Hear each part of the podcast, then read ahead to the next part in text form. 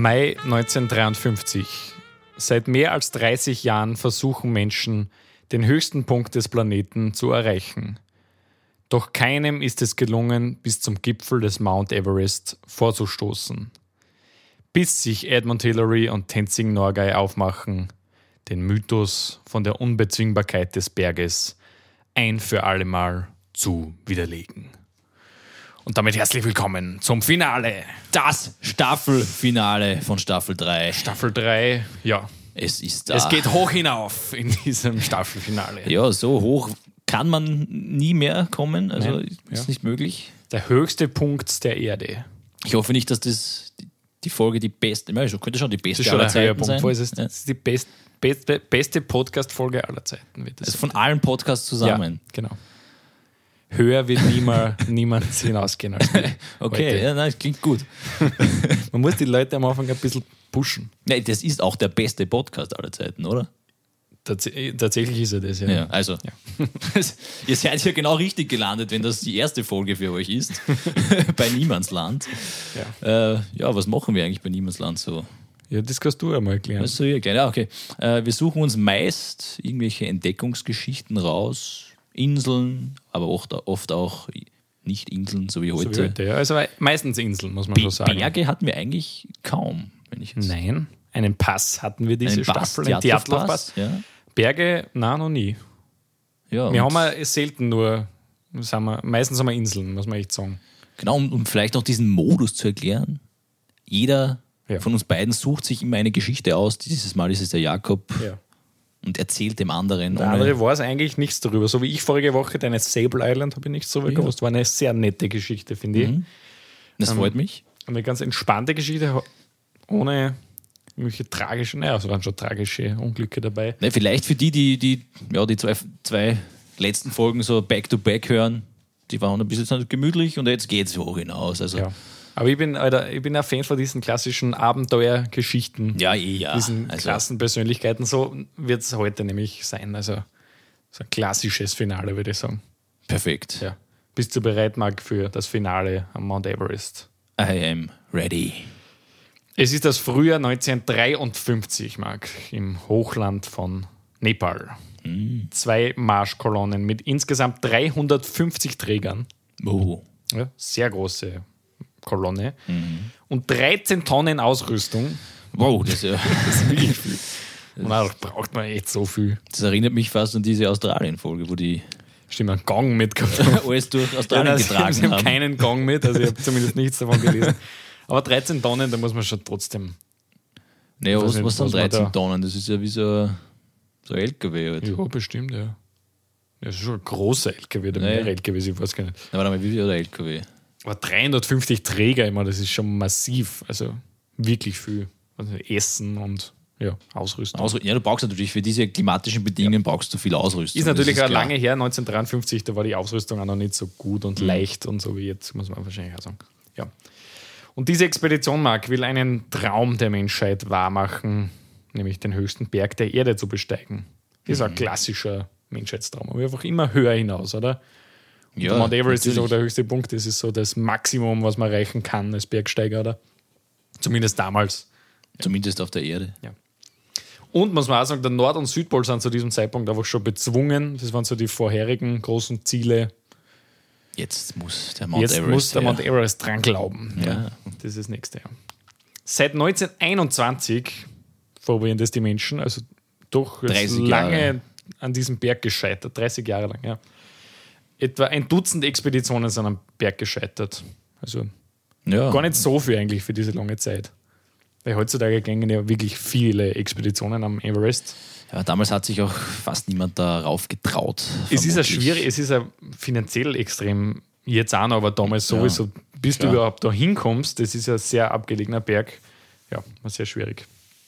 Ja, und erst wenn dieser Gipfel sozusagen besiegt ist, ist die Eroberung der Erde abgeschlossen. Das war halt damals so ein bisschen der Konsens. Ja, ne, Das ist so das letzte große Ziel der Menschheit, so ein bisschen. Ich glaube, ich meine, das ist sehr blöd, weil die Leute lassen sich immer neue Ziele einfallen. klar, also. Aber es hat ja nicht viele Jahre gedauert, bis der Mond dann Ja, zum, zum Beispiel, ja. bezwungen wurde, mehr oder weniger.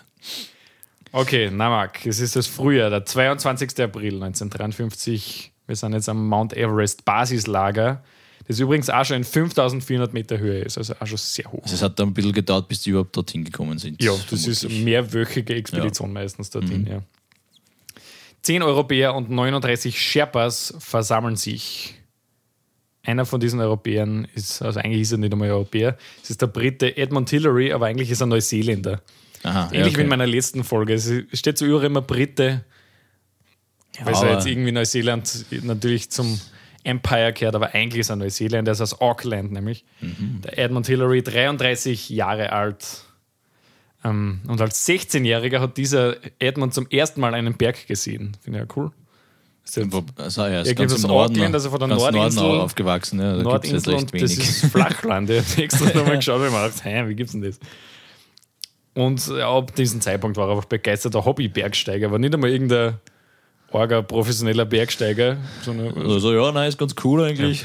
im Hauptberuf, ich habe mir gedacht, aber das ist ein True Fault, aber im Hauptberuf ist er Imker. Das kennst du mir. Ja, okay. Imker. Das wäre vielleicht nicht schlecht gewesen, aber vielleicht hast du noch ein anderes Ja, Falls für mich Hobby. Hobby. Ah, okay, das freue mich drauf. Also ein riesengroßer Typ, ist 1,92 groß. Boah. Ja.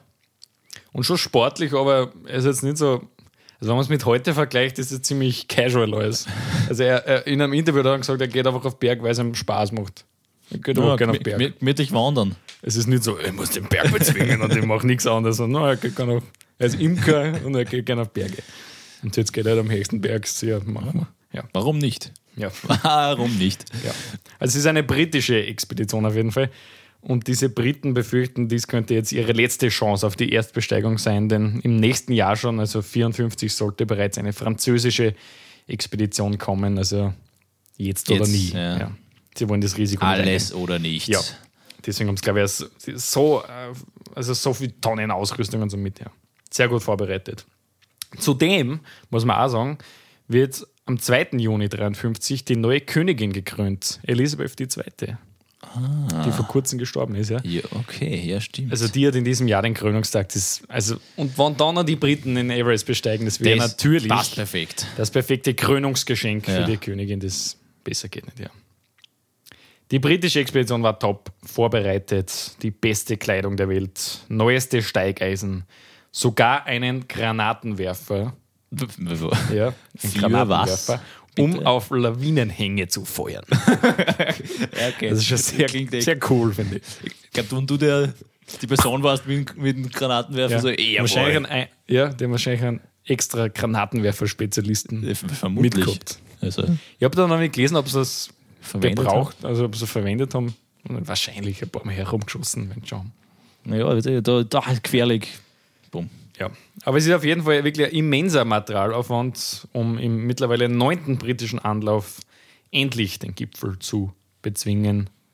Aber ein kleiner Spoiler vorweg, am, am, am, am Schluss dieser Geschichte, wird- es wird ein kleiner fehlender Adapter sein, den sie vergessen haben, an dem dann diese ganze Expedition fast scheitert.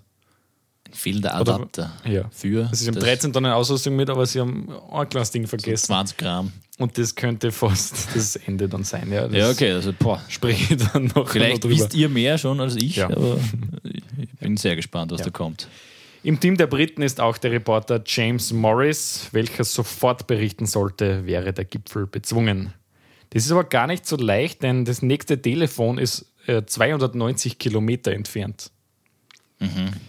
Und, und seine Zeitung, für die er arbeitet, die Times, ist nämlich Hauptsponsor dieser Expedition und die möchten natürlich exklusiv berichten, sollte er Ja, klar. sein. Also sie wollen das nicht eingehen, dass irgendein Inder oder irgendeine andere nepalesische Zeitung das zuerst weiß. Das heißt, er muss irgendwie sicherstellen, dass ja, Deswegen, fahr, deswegen fährt er dann mit die Ski es, ist, es, es wird dann echt nicht so leicht sein, ja. Also es Oder wäre super. Brieftauben. Ja, es- nein, sie entscheiden sich dann für einen, einen Boten, aber einen Kurier. Ah, okay. Der ist also ein Laufburschen ein bisschen, ja. Aber dieser bräuchte auch sechs Tage in die, nach Kathmandu, also in die britische Botschaft. Boah, ja. Also das geht heutzutage alles ein bisschen schneller. Ja. Die letzte Chance für die Briten ist auch die letzte Chance für den Sherpa Tenzing Norgay, den ich schon im Intro erwähnt habe. Er ist nämlich der Leiter der Träger oder der Sherpa, wie man es kennt. Kennst du Sherpas wahrscheinlich schon ja, gehört, oder? natürlich. Die, Das, also, sind, das ist nämlich ein Volk, das ist kein Beruf, Berufsbezeichnung Sherpa, sondern es ist ein Volk, das da in der Nähe des Everests wohnt und die sind halt, ja, der Bergsteigervolk einfach. Ja, die werden für diese Expeditionen meistens als Träger hergenommen. Die werden da bezahlt von, Ja. also aktuell jeder kann halt am Mount Everest gehen und tragt halt dann ein bisschen Equipment für dich meist Genau. drauf. Also eigentlich das meiste dran, die Sherpas, muss man sagen. Also die sind die wirklichen Heroes. Meistens die, Also teilweise tragen sie vielleicht sogar dich rauf. ja, also, die ich so Sachen Europäer, die. Europäer gehen halt ein bisschen mit, aber eigentlich sind es die Sherpas, die die wirklich Arbeit leisten. Und er ist halt, äh, ähm, also noch niemand vor allem war so oft am Everest wie er. Also er war bei wirklich viel Expeditionen schon dabei und er ist ein wirklich erfahrener Bergsteiger. Der hat es noch nie ganz aufgeschafft. Aber er hat es halt noch nie drauf geschafft. Ja. ist halt echt. Ja. 1924, als er noch ein Kind war, erfuhr der junge Tenzing Norgay vom Verschwinden zweier englischer Bergsteiger am Everest, nämlich George Mallory und Andrew Irvine. Und ihre Namen, die sollte er nie wieder vergessen. Und äh, er wollte halt immer diesen Gipfel erreichen. Was anscheinend ganz unüblich ist für sein Volk, weil bei denen ist Bergsteigen nicht so wirklich eine ehrenwerte Sache. Okay. Also, es ist auch heute noch sehr kontrovers, also das, diese Mount Everest-Besteigungen. das Also, ist was mit dem Glauben zu tun, oder? ja, genau. Also, besonders dieses Gipfelerklimmen, das, lässt die, das ist irgendwie schräg für sie.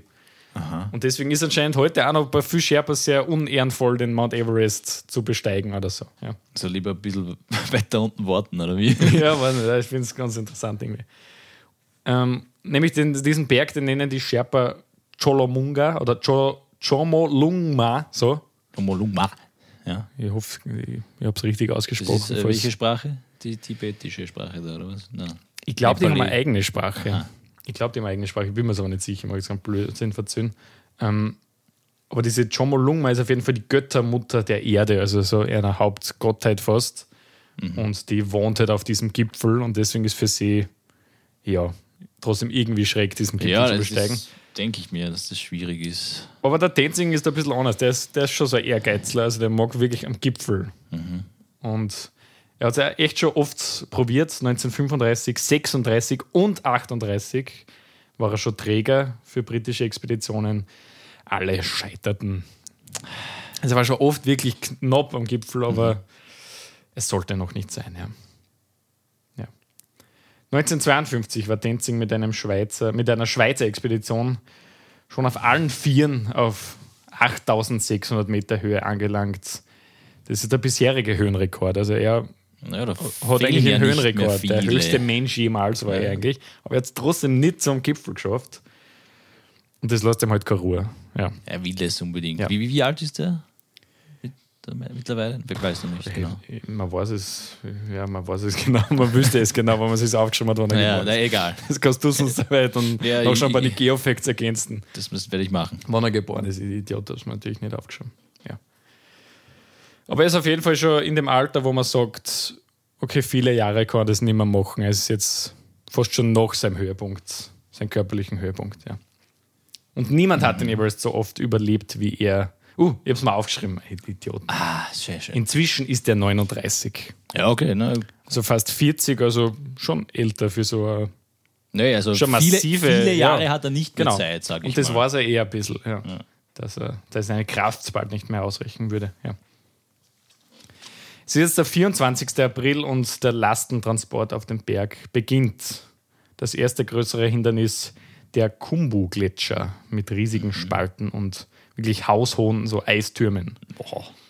Die Sherpas leisten Schwerstarbeit, tragen Tonnen an Ausrüstung. Die Briten tragen jeweils nur einen kleinen Rucksack. So gesagt Ja. haben.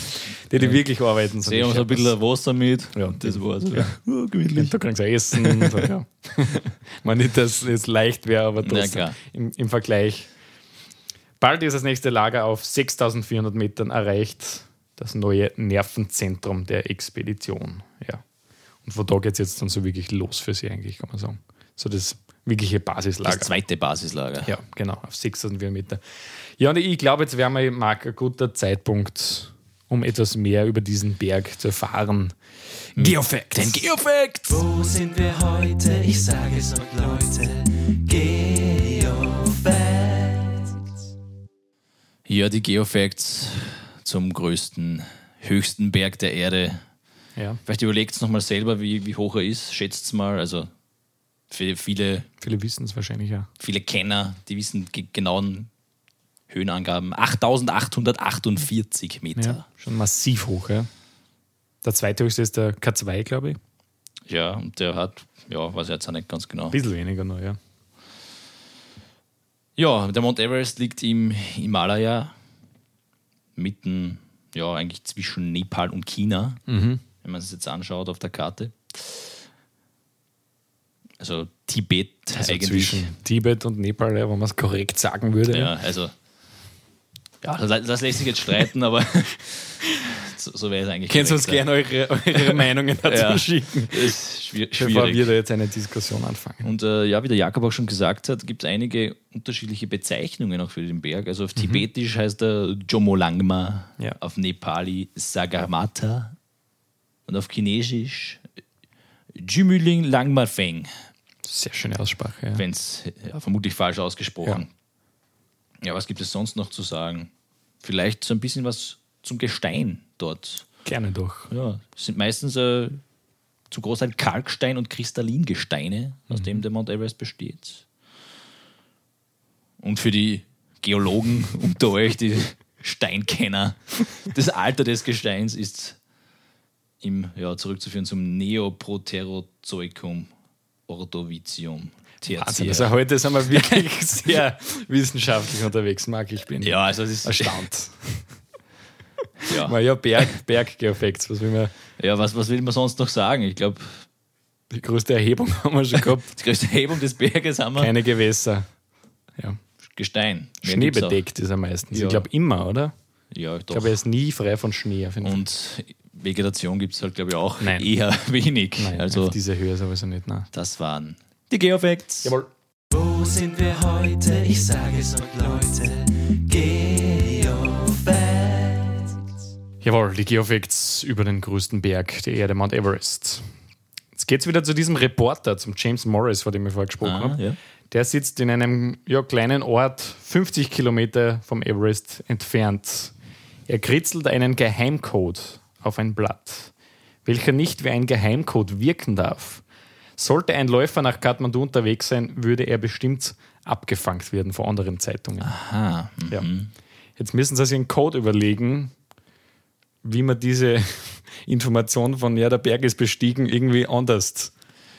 Also Geheimsätze. Also so, ja, der Berg wurde nicht bestiegen. So. Ja, weil alle warten halt auf die Nachricht aller Nachrichten. Im Grunde geht es nur darum, Everest bestiegen, ja oder nein. Das ist das Interessante. Und er hat sich jetzt ein paar Sachen ausgedacht. Schneeverhältnisse schlecht steht für Everest bestiegen. Aha, okay. Also es sind schon so Botschaften, wo man denkt, aha, das ja, schon ganz clever eigentlich. Ja, dann, dann wird halt in diese Botschaft mehrere Sachen reingeschrieben und halt auch Schneeverhältnisse schlecht und dann. Ja, natürlich. Und man's. jeder Teilnehmer erhält eine Floskel. Also jeder dieser Bergsteiger, zum Beispiel äh, warten auf besseres Wetter, steht für Dancing Norgay. Aha. Also jeder Teilnehmer hat dann so einen eigenen Satz, einen unscheinbaren Satz. So weiß man dann, Da wer es weiß, wer am Gipfel hat. war, wer nicht, was passiert ist. Wer Ja. vielleicht umgekommen ist, weiß man ja nicht. Ja. Und diesen Schlüssel für diesen Code lässt der Morris jetzt im Vorhinein nach Kathmandu in die Botschaft bringen, dass die dann auch wissen, wie man den entziffert. Wer ist sehr Also ausgeklügelt. sehr, sehr, äh, sehr- perfekt. Sehr gescheit, ja. ja. Ja, und im Basiscamp, wo das ich vorher gesagt habe, wird jetzt entschieden, wer den Gipfel besteigen darf. Das ist natürlich eine große Ehre. Also wer als erstes da natürlich, ja, weil ist eh jeder klar. will das natürlich irgendwie, der Mensch sei der erste Mensch. Das ist wie der erste am Mond gibt's halt. dann Kämpfe. Ja, es ist schon so ein bisschen ein Ego-Ding, glaube ich. Ja. Also, also wenn ich jetzt da irgendwie kurz davor wäre und dann sage, ja, du darfst eh vorgehen. Ja, ich glaube, das würde ich nicht ja, machen. ja, also. Ja. Das reden wir dann später noch ein bisschen drüber, Okay, das ja. war. Ja. Aber auf jeden Fall werden jetzt zwei Typen ausgewählt, Charles Evans und Tom Bourdillon. Ja, Bourdillon, Ja. das ist ein Franzose. Ah. ja eigentlich ist er Brite, aber ich glaube französischen Ursprungs. Ja. Und ja, die sind einfach die erfahrensten Bergsteiger und Mhm. ja, die werden jetzt dafür ausgewählt. Ja. Sollten sie es nicht schaffen, gibt es ein alternatives Gipfelteam. Edmund Hillary und Tenzing Norgay. Mhm. Bis dahin Anne Böses. Also ja, ich, ich sage jetzt nicht mehr dazu. Also, ja, ich sage nicht mehr mehr dazu. Bis dahin muss aber genügend Ausrüstung zum Südsattel auf 7900 Meter gebracht werden. Boah, ja echt das sind echt arge Höhen einfach. Gell? Das sind Das dann nur noch 900 Meter vom Gipfel eigentlich. Ja, ich meine, nur noch, es ist trotzdem viel dann noch zum Gipfel. Na Sonst mit, also- auf dieser Höhe mit Sauerstoff. Wenn man jetzt überlegt und du so gemütliche Wanderung macht, ja, meistens so ein paar hundert Meter. ja. auf dieser Höhe ist das alles nochmal ganz was anderes, was das Anstrengung und so ja, angeht. ja, ja. Ähm, ja, aber dieser Plan jetzt auf jeden Fall, also diese Erstbesteiger, das ist kein wirklich überzeugender Plan, weil die beiden Briten Evans und Baudillon bekamen zwar die erste Chance, aber sie müssen direkt vom Südsattel aufsteigen, da im Fall eines Scheiterns ein weiteres Lager, das neunte, auf 8500 Meter für Hillary und Tenzing errichtet werden soll, haben die ja dafür, hätten die ja viel bessere Chance, auch den Gipfel zu erreichen. Das ist eben die schwierigere Route. Also eigentlich die zuerst ausgewählten Typen, die haben es ein bisschen schwieriger. okay. Weil die von weiter unten einfach durch durchgehen müssen. Ja, okay, verstehe schon. sollten die dann scheitern, ähm, dann wird ein noch höheres Camp errichtet, Ja, wo dann verstehe schon. Hillary und Dancing ein bisschen, haben es Ja, dann ein muss, bisschen also die würden dann von 7009 auf 8008 durchgehen, oder wie? Ja, genau. Und der Hillary und der Dancing würden nur, also von 8500 dann Ja, also, das ist ja schon ein drastischer Unterschied. Ja, also, schon, ja, schon. Ja. Der Tenzing ist jetzt aber ziemlich verärgert, ähm, denn er meint, in das, auch ins erste Team gehört jetzt ein Sherpa. Mhm. In Wirklichkeit, er würde einfach dabei sein. Er würde, er würde der erste Mensch am Everest sein. Ähm, aber er hat schon irgendwie recht, denn ohne die Sherpa wäre diese und alle vorherigen Expeditionen und auch heute noch alle Expeditionen nicht möglich gewesen. Also sie sind, diese Sherpa, dieses Volk sind wirklich so das Herz dieser Everest-Expedition. also ist eigentlich das erste Team zum Scheitern verurteilt, schon vorhin. Im Irgendwie Vorhinein. schon, ja, vielleicht Ohne Sherpa, Sherpa mit haben. unmöglich. Aber es wäre einfach nur der Ehre wegen, muss man eigentlich sagen, ja, Sherpa Ja. darf auch dabei sein, oder? Und besonders der Dancing, der Ja, schon klar, so oft, so oft schon dabei war. das versucht hat. Ja, aber nur so eine Everest-Expedition grundsätzlich, um euch das ein bisschen zu erläutern, das ist aber ein Riesenunterfangen. Nämlich, es gehen unzählige, es ist nicht einfach so zwei Typen, die von unten aufgegangen, klar. sondern es gingen unzählige Teams vor, bereiten Lager vor, die hacken eisfrei und so Sachen, ähm, befestigen Wege auch. Also es ist, da kennen viele Leute dazu zu so einer Everest-Expedition. Tja, das, Heute das ist eh, glaube ich, alles schon sehr befestigt und so. Das war damals halt noch nicht so wirklich. Ich glaube, dass es mittlerweile gibt ja einen fixen Weg oder mehrere Wege, Ja, die genau. alle befestigt Genau. sind, außer es passiert irgendeine Ja, Lawine oder genau. keine Ahnung. Aber besonders damals, du hast wahrscheinlich diese 350 Leute echt braucht wahrscheinlich. Ja, Das ist schon ein riesiges Unterfangen. Als Essen muss wirklich über Wochen geplant und rationiert werden. Und ein britisches Team ist bereits zwei Wochen zuvor unterwegs und bereitet die Lager und die Steiger und so vor. Also Eine richtige Teamleistung. ja, schon, ja, schon. Also es sind nicht nur die Typen, die ganz Ja. oben dann sind, sondern eigentlich muss man alle ein bisschen die Ehre zusprechen. Ja. Der Expeditionsleiter hat Edmund Hillary und Tenzing Norgay zu einer Seilschaft erklärt. Die beiden arbeiten perfekt zusammen. Hillary ist konditionsstark und ehrgeizig. Tenzing ist erfahren, entschlossen und umsichtig. Also ist ein perfektes Team. Ne, Ideal. Ja. Ähm, zum Beispiel einmal stiegen die beiden aneinander geseilt den Eisbruch hinab. Hillary, der ist ein bisschen so ein Angebertyp, der will zeigen, wie schnell das er ist, wird unvorsichtig und stürzt in eine Spalte. ja. Der Tenzing reagiert aber sekundenschnell, rammt innerhalb von Sekunden seinen Eispickel in den Schnee, schlingt das Seil herum und kann so Hillarys Fall in den Gletscher stoppen. Ja. Erfahrung hat Ehrgeiz gerettet. Ja, der ist halt wirklich ein Top-Mann da. Ja, und sie sind ein gut, sie sind wirklich ein gutes Team. Sie pushen sich gegenseitig, sie sind trotzdem irgendwie. Besonders der Tenzing ist echt ein erfahrener und vorsichtiger Typ. Na Wahrscheinlich braucht es beide Charaktere, um Ja, so gut zusammenzuarbeiten.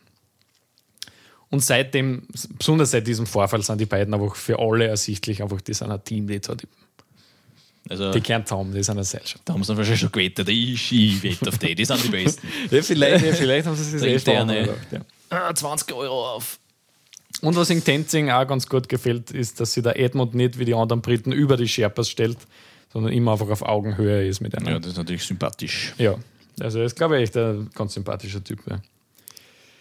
So, Marc, es ist jetzt der 25. Mai, Lager 8 inzwischen. 25. Mai, wann haben sie begonnen? Im April? Irgendwas? Im April, ja, genau, 24. April. Ja, Ja, also einen Monat ja unterwegs. dauert schon alles Ja, ziemlich natürlich, lang. vor allem zu dieser Zeit. Ja, Nur um das ein bisschen das Ja. in Erinnerung ruft, wie lange Ja. das wirklich dauert. Wahnsinn, ja.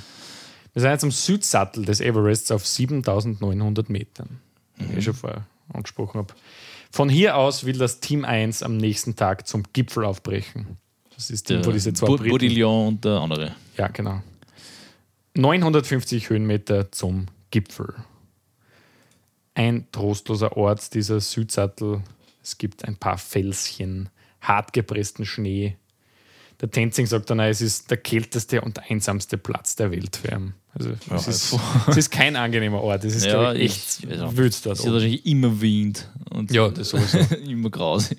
Und es war da wirklich meistens so, ich habe geschaut, minus 30 Grad und so Sachen. Also es ist maximal kalt. da. Alles gefriert, also ja. Nicht für Menschen gemacht, dieser Ort. Ja. Ähm, und vom Südsattel steigen auch heute noch die meisten Everest-Teams auf, finde ich auch ganz interessant. Obwohl es so eine Todeszone irgendwie ist. Okay. Aber ja. Gibt nichts Besseres. Und nur um das ein bisschen jetzt zu relativieren wegen der Höhe mit der Luft. Die Luft ist hier auf einem Drittel der Dichte in Meereshöhe. Ja, Das ist schon ein maximaler ist Unterschied. Extra, also, Und sie, sie beschreiben das dann eher ein bisschen, nämlich der Organismus auf dieser Höhe, der baut einfach ständig ab. Sogar im Liegen. Also alles ist eine Anstrengung. Mhm. Und im Gegensatz zu auf Meereshöhe erholt sich der Energie nicht mehr. Das Okay. heißt, du bist einfach voll mit Energie und es wird einfach immer weniger, desto länger du da bist. Und dein Körper erholt sich nicht. Das heißt, das ist dann eine Frage der Zeit auch immer alles. und das Problem ist ja dann trotzdem mit dieser Höhenkrankheit, du darfst halt nicht zu schnell sein. Das auch, ja. Ja, Ich glaube, das ist dann nicht dieses Spiel. ja es ist schwierig. Und anscheinend einfach jede Bewegung kostet einfach Kraft, die du dann nicht mehr zurückkriegst. Ja, auch also- nicht durch Essen und gar nichts. Kann- Also, vielleicht, wenn wir uns zurückerinnern, wir waren zusammen ja mal in Chile, wo wir auch Ja, recht hoch, so auf über 4500 Meter oder was ja. waren. Ja. Und das war schon Und das war schon schlimm, ja, das stimmt. Da merkst du dann echt, boah, da wird er fast schwindlig. Ja. Und dann, sind jetzt aber auf 7900 Metern. Das muss echt nochmal ein großer Unterschied sein. irre. Ja, genau. Auf jeden Fall am nächsten Morgen, das Team 1 startet jetzt vom Südsattel zum Gipfel des Everest. Möglicherweise ein glorreicher Tag, man Na. weiß es noch nicht. Du sagst nein. Nein, ich sag nein, also die, die schaffen das. Nein, nein. Okay. Um 13 Uhr Mark steht Team 1 am Südgipfel des Everests. 8751 Meter. So hoch wie noch niemand zuvor. Also sie haben Also jetzt den neuen Höhenrekord gebrochen. Ja, das ist auch- ist was Schönes. Der Hauptgipfel ist 350 Meter entfernt, also was du sagst, echt nicht mehr viel, oder? Ja, es ist schon noch viel, Wenn du jetzt normal wandern gehst, sagst du 350 Meter, halbe Ja. Stunde, nein, ja. Ja, keine Ahnung, aber nicht, nicht so tragisch. Wie schwer, aber bist du mal, war du mal dort? Ja. Doch Evans, einer von den beiden, hat Probleme. Er bekommt fast keinen Sauerstoff mehr. Ein Ventil vereist und versagt. Der Baudillon ist ein bisschen ein Ehrgeizter, der sagt, er will zur Not alleine weitergehen. Muss man auch sagen, das wäre wahrscheinlich was, was die anderen, was der Edmund machen, und der ja. Hillary und der Tenzing nicht machen würden. Ja. Fünf Stunden, schätzt Evans, wird er zum Gipfel und zurück brauchen. So lange reicht der Sauerstoffvorrat nicht aus. Außerdem müssen sie dann im Dunkeln zum Südsattel absteigen. Also fast ein Todesurteil, kannst du sagen. Ja. Ähm, und der Evans wird in Baudillon, der ist allein losziehen, würde, würde ihn jetzt nochmal erinnern und erinnert er an seine Ehefrau. Und ich zitiere da schnell, bin ich allein. Wenn du weitermachst, Tom, wirst du Jennifer nie wiedersehen. Sagt er zu ihm anscheinend. Ho, ho, ho, ja. Und das wirkt dann anscheinend. Also, das, das war nach diesem Satz, als ich dachte, Ja.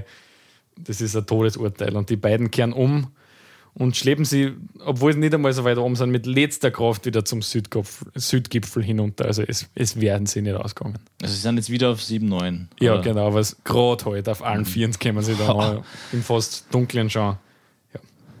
Und der Hillary erinnert sich dann im Nachhinein, ähm, sie waren von Kopf bis Fuß in Eis gehüllt.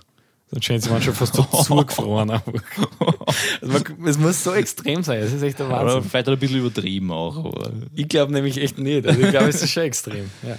naja, und minus 30, also kann man sich nicht Ja, vorstellen. na sehr. Ich meine, es ist dramatisch, aber er war irgendwie gefreut das jetzt auch ein bisschen natürlich, weil er war es jetzt sein Team 2, also er und der Tenzing, das ist jetzt eine historische Chance für sie. Ja, natürlich. Sie könnten jetzt die Ersten sein. Und er traut sich das ja zu, er ist schon ein ehrgeizlicher Typ. Mm, Und er, er, interessant jetzt ein Zitat von ihm, er sagt dann später, der Everest ist kein schwer zu besteigender Berg. Schon die Normalroute des Matterhorns ist durchwegs komplizierter und technisch anspruchsvoller. Aber das Gelände am Everest ist überall heikel und erfordert ständige Konzentration, besonders beim Abstieg. Eine Böe im falschen Moment, eine beschlagene Brille, ein gefrorenes Ventil. Alles kann das Ende bedeuten. Also, anscheinend ist, das habe ich schon oft gehört, dass der Everest Bergsteiger technisch jetzt nicht so Ja. kompliziert ist, aber einfach die Umgebung so Deswegen ist er, ist. glaube ich, der K2 zum Beispiel. deutlich Ja. schwieriger und hat auch viel mehr. Todesopfer gefordert. Was Da habe ich weiß. jetzt aufgeschrieben, der Everest ist äh, 237 Meter höher als der K2, Ja. was der zweithöchste Berg ist. Und wäre er um dies kleiner, wäre er sicher früher bezwungen worden. So Ja. ist ja der Edmund sicher. Mhm. Also dieses letzte Stickel vom Everest ist dann das, was die meisten Expeditionen so ein bisschen den Es Rest ist gibt. natürlich dann auch die Höhe, was das Nummer ein bisschen schwieriger macht und die Bedingungen. Und Und er sagt dann auch, wäre aber um das höher noch der Everest, dann war es keine Herausforderung mehr für Bergsteiger, sondern für Ingenieure. Was einfach wer als erstes das bessere, die bessere Ausrüstung bereitsteht. Ja. Und er, er sagt dann, der Everest liegt genau an der Grenze dessen, was zum äußersten entschlossene Menschen unter idealen Bedingungen gerade noch überstehen können. Also du brauchst perfekt, perfekte Leute mit eisernem Willen und guter Ausrüstung Bedingungen. und perfekte Bedingungen. Dann schafft man es gerade halt. ja, Das ist eher Wahnsinn. Also es müssen schon wieder Typen gewesen sein. Ja. ja. Der nächste Morgen, Mark. Lager 9 jetzt inzwischen auf 8500 Metern. also die Wert dieses Lager dann errichtet davor irgendwelche. Ja, die ganzen Helfer und so Ja. wieder. Sie waren nicht nur zu zweit, das waren ein paar andere. Und von dort gehen die jetzt los. Ja, genau.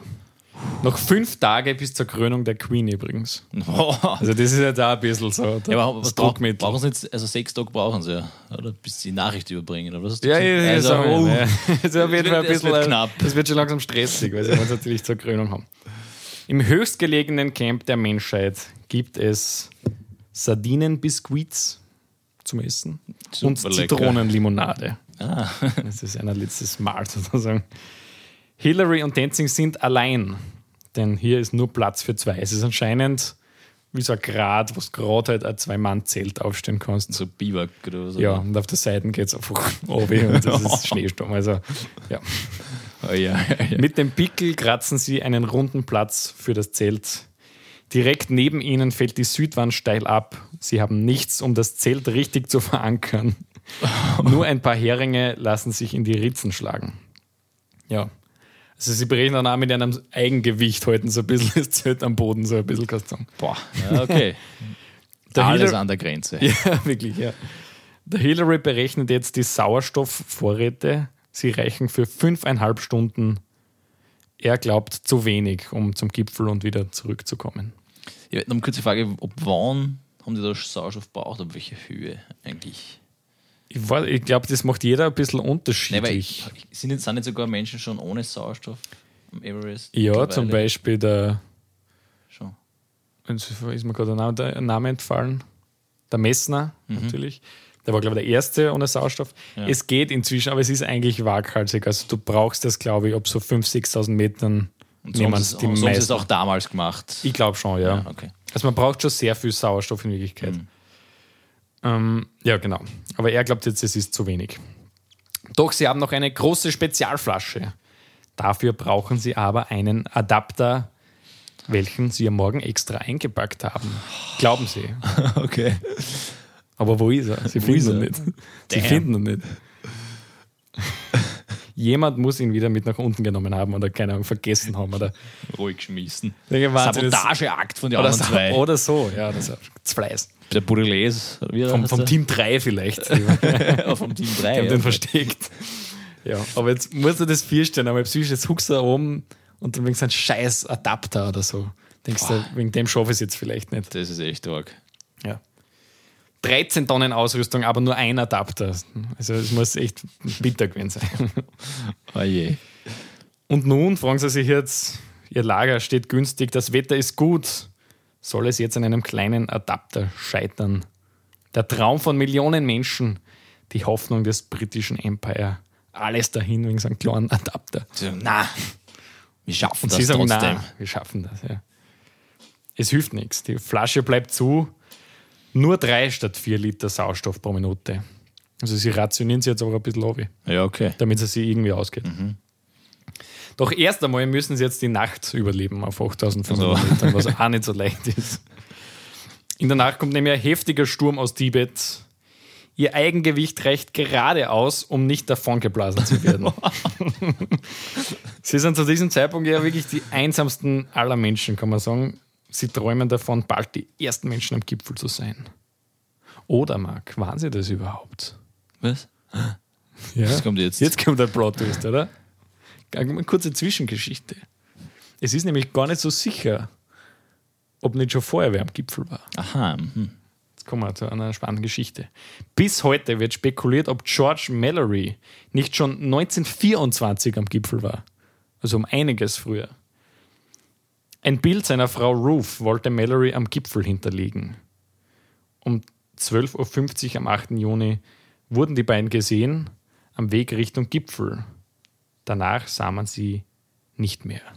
Sie sind dort verschwunden und niemand weiß, ob sie mal oben waren. Ja. Erst 1999 fand man Mallorys marmorweiße, steinharte Leiche in 8300 Metern Höhe. Und jetzt haben wir viel gesagt, ja, vielleicht waren es oben, das war am Abstieg. Ja, natürlich.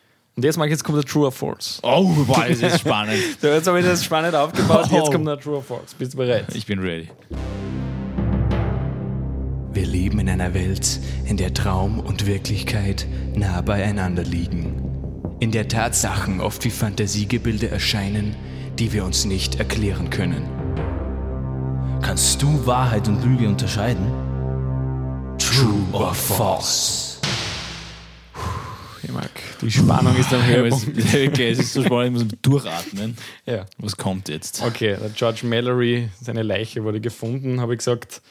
Ähm, und ich habe ja von diesem Bild erzählt, Ja. von, von seiner Frau. Das hat er in seiner Jackentasche, in seiner Innentasche mitgenommen, damit er das dann am Gipfel platziert. Achso, Ja, seine Frau. Man muss schauen, ob das Bild noch jetzt- da ist oder nicht. Jetzt, wo sie Leiche gefunden haben, war das natürlich das Erste, was sie geschaut haben. Ja. Und jetzt meine Behauptung, das Bild seiner Frau, welches er in seiner Jackentasche verstaut hatte, um es am Gipfel zu platzieren, war nicht mehr bei ihm. Das ist die Behauptung. Nicht, ob er es geschafft hat oder nicht, sondern einfach, dass Ja, das Bild das Bild, da war. was er am Gipfel healing wollte, Okay. das war nicht mehr bei ihm. Also vielleicht hat er es hingelegt, Wenn es stimmt. wenn es stimmt. Ich glaube, es stimmt nicht. Ich glaube, hat er, ich glaube, er hatte es noch bei sich. Ich glaube, sie hatte es noch bei sich. Es stimmt. Er hatte das Bild seiner Frau, das er extra mitgenommen hat für den Gipfel, nicht mehr bei sich. Und er hat, Damn. auch interessant, er hat eine Kamera äh, mitgenommen, um am Gipfel natürlich ein Foto zu machen, die war Ja. auch nicht mehr da. Und die ist nie wieder gefunden worden. Ja. Es gibt auf Netflix einen spannenden Film über diese Kamera. Es- Müsst den anschauen, der heißt Gipfel der Götter. Heißt Okay. an George Mallory geht, ist ziemlich spannend, gibt es auf Netflix. Na, auf jeden Fall, das Bild war nicht mehr bei ihm. Wo war es denn? Man weiß es nicht. Inzwischen ist man sich aber relativ sicher, dass er es wahrscheinlich nicht geschafft hat. Okay. Mhm. Es ist schwer, das zu 100% sagen, aber man ist sich eigentlich eher sicher, dass er es nicht geschafft hat und kurz unterm Gipfel ja, gestorben ist. Gestorben, abgerutscht, Ja. was auch immer, erfroren. Und müsst ihr anschauen, es gibt ein Video, was dann seine Leiche gefunden haben. Es ist ziemlich schräg, weil am Mount Everest, die ganzen Bergsteiger, die dort verenden, die bleiben dort.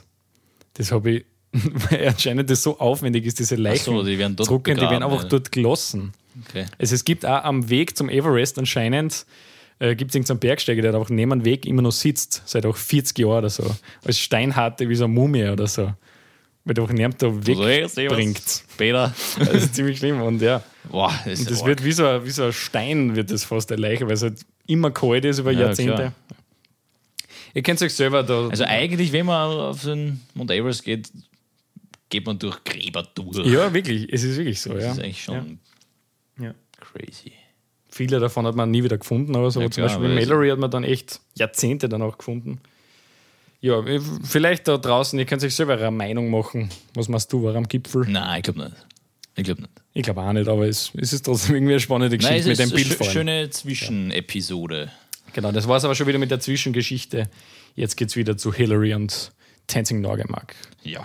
Der 29. Mai, 4 Uhr morgens. Hillary und Tenzing öffnen das Zelt. Es ist klarer Himmel, kein Wind und laut ihnen nur minus 27 Grad. Ja, perfekte Also Bedingungen. ideales Wetter für sie anscheinend. Also saukalt, aber anscheinend ist es wenig. Ja. Minus 27 Grad. Doch, sie haben jetzt ein kleines Problem. Oder eigentlich ein großes Problem. Der Hillary hat in der Nacht seine Stiefel ausgezogen. Ja. Und die sind jetzt Weg. zu Stein gefroren. Das ist jetzt storhart. Oh, ja. Ja, es war leichtfertig im Nachhinein. Also ich, weiß, ich weiß- ich nicht genau, warum er es gemacht hat. das Also, vorn draus liegen oder ist das Innenstein? nein, ich glaube eh daneben einfach, aber das hat einfach gereicht, dass die frieren. Aber nur weil es nicht an seinen Körper dran Okay. hat. Oh, okay. Weil es da so kalt ist. Der Tenzing hat seine angehalten, weil er gewusst hat, sonst frieren Ja. die irgendwie. weiß nicht, wie das zu, zugegangen ist. Ja. Unfassbar. Eine Stunde lang kneten die beiden die Schuhe über dem Kocher. Also sie haben einen kleinen Gaskocher mit. Es stinkt nach verbranntem Leder. Eine Stunde Zeitverlust ist natürlich massiver, muss man sagen. Ja, klar, also das. Boah. Doch dann stampfen sie los, Marc, nach dieser kurzen Unterbrechung. Die Schuhe sind jetzt wieder halbwegs aufgetaut. Also er hat sie wieder angezogen. Ja. Sie schnallen sich jetzt die 20 Kilogramm schweren Gestelle mit den Sauerstoffflaschen um und setzen die Gletscherbrillen auf. Jetzt geht's los, Marc. Sie treffen bald auf Bruchharsch, den Schrecken aller Bergsteiger. Was Bruchharsch? Du, was Bruchharsch ist? ja, Das nie kein- gehört. Ja, das ist, wenn du Pulverschnee hast und dann ganz oben aber so eine harte Schicht ist. Aha. Das heißt, du brichst immer wieder mal so ein bisschen Ja, okay, ein. Das ist verstehe. extrem nervig und kostet sehr viel Kraft und so. Das nennt man Bruchharsch. Bruchharsch, mehr. Das hast du noch nicht gehört? Nein, eben. Haben wir da bei- beim Skifahren im Gelände haben wir eine Bruchharsche. Ja, aber auch oft beim Spazieren im Winter. Ja, nicht. naja, schon. Ja, hat Ja. man wirklich oft. Also, Man kennt es vielleicht eh, ja. ja, also ich kenne es, aber ich habe es nicht gewusst, dass das so heißt. Aber Genau. egal. Und das ist ein bisschen, ja, eh verständlich, der Schrecken der Bergsteiger. Ja. Also jetzt extrem. Ja. Ja, passt. Hier später folgt harter Pulverschnee nach dem Bruchharsch. Jederzeit kann der ganze Hang abgehen, also sehr lawinengefährdet noch dazu. Um 9 Uhr stehen sie am Südgipfel auf 8751 Metern. Der Höhenrekord von Team 1 ist somit eingestellt. Ja. Noch trennen sie 100 Meter Höhe oder 350 Meter Luftlinie vom Hauptgipfel. Fast sind Nicht mehr dort. viel, nicht mehr viel.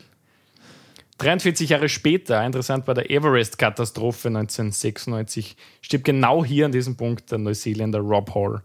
Ganz dramatische Katastrophe damals. Also genau da, wo sie jetzt stehen. Hillary und Tenzing sind auf gutem Weg. Ein letzter Schluck aus der Wasserflasche. Der Schnee ist fest. Neben ihnen fahren die Felsen tausende Meter in die Tiefe. Also ein falscher Schritt Und weg. das könnte es gewesen sein. Ja. Langsam versiegt er die Sauerstoffzufuhr. Vereister Speichel verstopft die Masken. Also, das ist auch ein großes das, Problem. das ist so spannend, ich halte es fast nicht mehr aus. Das letzte Hindernis, eigentlich fast das letzte Hindernis, ist eine senkrechte, mehrere Meter hohe Felsstufe im Grat. Der du vielleicht schon mal gehört hast, die nennt man nämlich heutzutage die Hillary-Stufe. Nach dem Edmund Hillary ist die benannt. Habe ich nicht gehört, aber Das ist wirklich nicht weit vom Gipfel entfernt, so ein kleiner Grat. das sind die letzten 50 Meter. massiv gefährlich Oder, ist. 100 ja. Meter oder Ja, irgendwie. genau. Also Okay. ganz am Schluss, aber der ist fast der gefährlichste Teil vom ganzen Berg. Boah. Und sie brauchen für diesen kleinen Grat, äh, der ist wirklich nur ein paar Meter lang, brauchen sie zwei Stunden.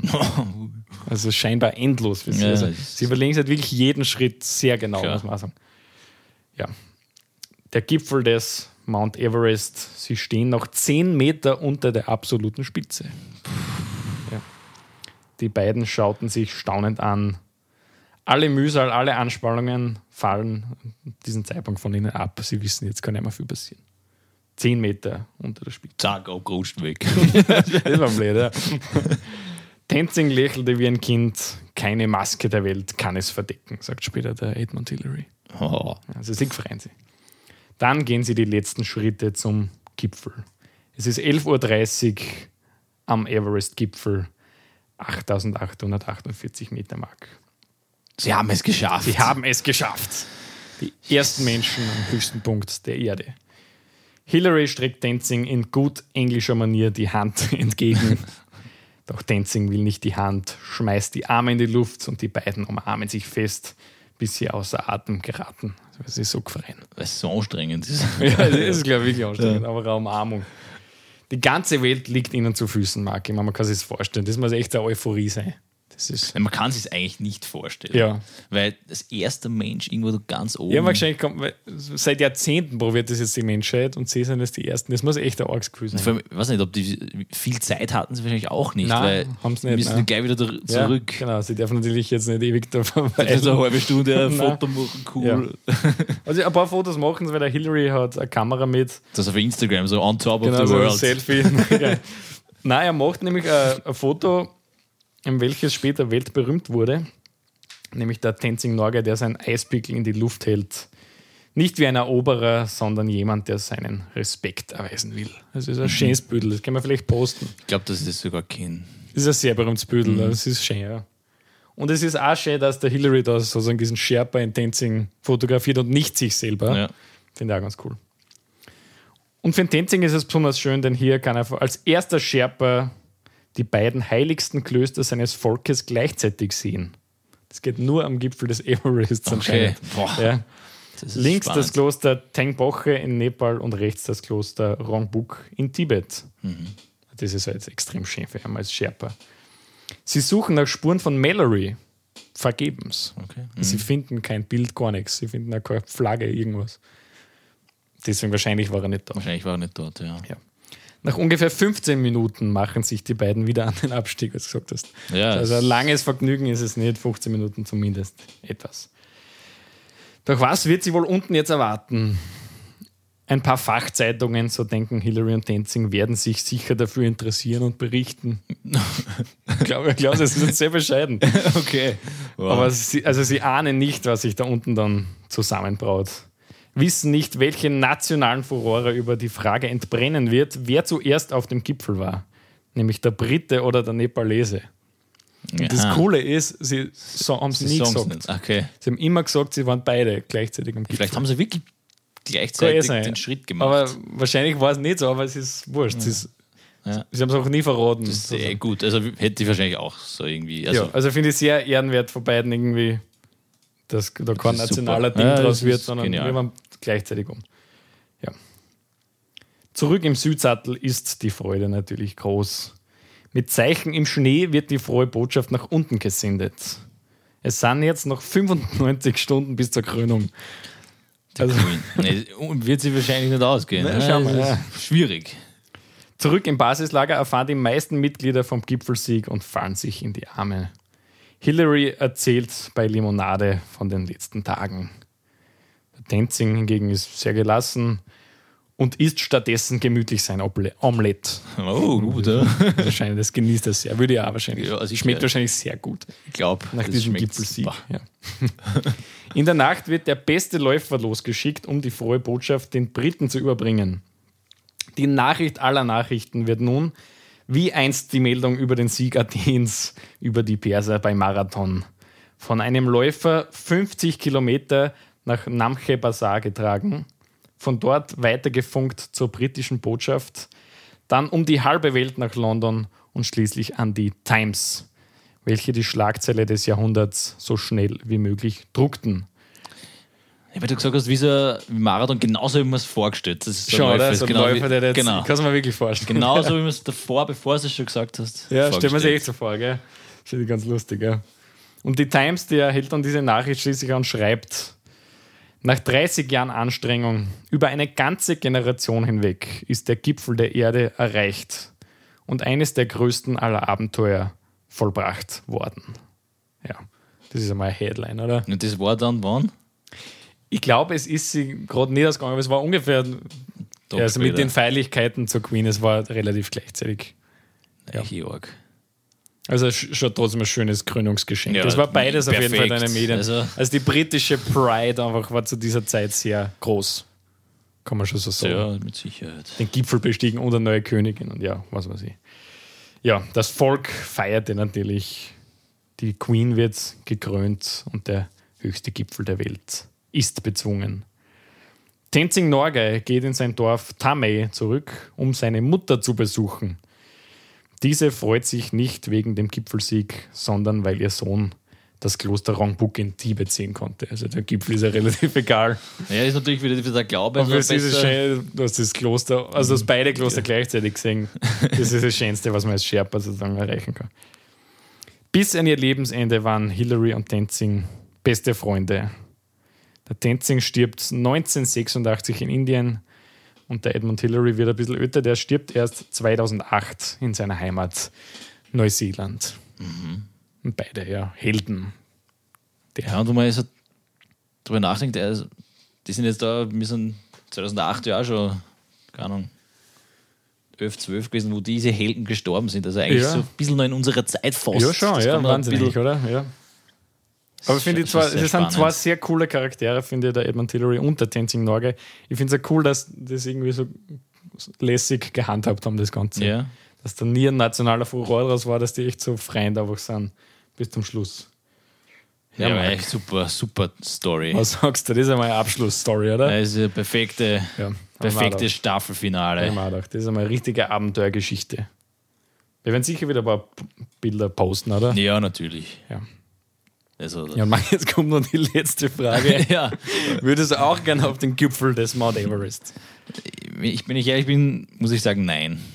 Also das Ja. ist mir vermutlich Wieso? zu Weil teuer. das so aber- ist teuer ist, ja? und ich würde es mir nicht antun wollen. Nein, auch nicht irgendwie. Es inzwischen ist es so ja fast schwierig. ein bisschen, also es machen ja fast so kommerziell ein bisschen Ja, und du musst natürlich, also du musst schon Ja, du musst trainieren ein bisschen klar, ja. Also, Du musst sehr gut trainiert sein wahrscheinlich. ja. Aber es ist nicht mehr so ehrenvoll wahrscheinlich, wie es damals war. Na, also das, Also ich glaube, in dieser Bergsteiger-Szene ist er nicht mehr so, da gibt es andere Berge, die sind spannender, ja, glaube ich. definitiv. Ja. Also es ist mehr so für die Hobbysportler. Ja, inzwischen so eh fast. Wenn du das. Geld hast, dann Genau. kommst du irgendwie auf. Ich weiß nicht, wie viel so eine Expedition kostet. Die kostet ja an die, sind sicher 10.000 Euro, Ich glaube, mindestens, ja. Mindestens. So billiger geht, glaube ich, nicht. Also das muss dann schon wert sein, Ja, ja. also, Und es kann dann ja sein, also ich habe schon oft gehört, du kannst da hinreisen und dann ist das Wetter einfach zwei Wochen nicht geeignet und Ja, dann, dann zahlst du das trotzdem. Also oder musst noch länger warten und so viel Zeit hast du vielleicht nicht. ja, kostet halt Geld alles. Ja, ja nein, ich glaube, ich würde auch nicht auf dem Also ich würde es auch nicht schaffen. ich hätte nicht den Ja, du kannst ja, du kannst ja fünf Jahre trainieren für das hin, dann schaffst du es easy. ich. Wahrscheinlich, ja. Also- Okay. Vielleicht machen wir das eine Niemandsland-Wanderung. Wandertag. Niemandsland Wandertag auf dem Mount Everest. ah, lieber, ja. also geh lieber auf den Berg bei uns in Österreich. Ja, ja, ja. Na gut, Marc, das war's. Das, war- Finale das dieser war, das Staffel. war die dritte Staffel. Ich geht- hoffe, ihr habt diese Finale-Episode genossen. Mir hat es sehr Spaß gemacht. Ja, mir, auch, also es, es geht immer so schnell, diese Staffel. Es Ja. ist immer vorbei im Nichts. Ja, das ist echt der Nu, Wahnsinn. sagt man. Das ist echt schnell vergangen. Ne? Das habe ich jetzt auch schon oft gehört von Fans und so. Was, das ist schon die vorletzte, letzte Ja, Folge. wenn wir irgendwie angefangen haben in der ersten Staffel 15 Folgen, dann haben wir es immer so lassen. Gell? Ja, ich, meine, es ist- ich finde es eh nicht schlecht, aber es, es ist dann schon schnell. Weil 15 Wochen ist eigentlich nicht so wenig. Obwohl es jetzt diesmal sogar ein bisschen mehr Wochen Ja, waren mit den haben zwei Pausen. Unterbrechungen Aber Na nee, gut. Es, hat, es hat wie immer Spaß gemacht. Ja, ich finde auch. Danke fürs Zuhören. Und auch noch danke fürs Zuhören. Im Radio, wir sind ja auch im Radio Ja. zu Gast. Radio Frequenz könnt ihr uns natürlich auch hören, für alle, die gerade zuhören im Radio. Danke. Ja, da wird auch die nächste Staffel dann wieder zu hören sein. Wann genau, das können wir zu diesem Zeitpunkt noch nicht sagen, Nein. aber Es wird sicher nicht so lange dauern. Mal schauen, also- wie lange wir uns eine wir Auszeit sind bald gönnen. wieder da. Wir werden es auch es ankündigen. juckt uns eh in den Fingern nach Ja. diesen Geschichten. Ich habe sogar auch noch mehrere Geschichten auf Lager. Wirklich. Ja, Ihr bei ihr dann aber gute. also Also uns gehen nicht die Geschichten aus, falls Nein. ihr das glaubt. nein. Und falls es Nein. keine Insel mehr gibt, dann bauen wir Insel. Ja, wir machen unsere eigene Insel So wie Roseninsel, ne? Vielleicht. zum Beispiel. Ja. Na gut, meine Lieben. Ich wünsche euch alles Gute. Das Ja. war's. Bleibt gesund. Und ciao. Und vielleicht hört ihr euch einfach dann Staffel 1 und 2 nochmal an. Hört es euch nochmal an. wenn's- Ja. Wenn ihr Lust auf Niemandsland habt. Ja, und eure Meinungen bitte gerne uns kundtun. Interessiert uns immer, was ihr, ob ihr Fehler gefunden habt, vielleicht, wenn ihr echt Genau. Freaks seid. Also ich bin mir sicher, dass wir einige Fehler drinnen haben. vielleicht gibt es ein paar Mount Everest-Spezialisten. Könnt ihr euch gerne melden bei mir. Na ja, gut. Danke fürs wieder. Zuhören. Bis zum nächsten Mal. Ciao, ciao.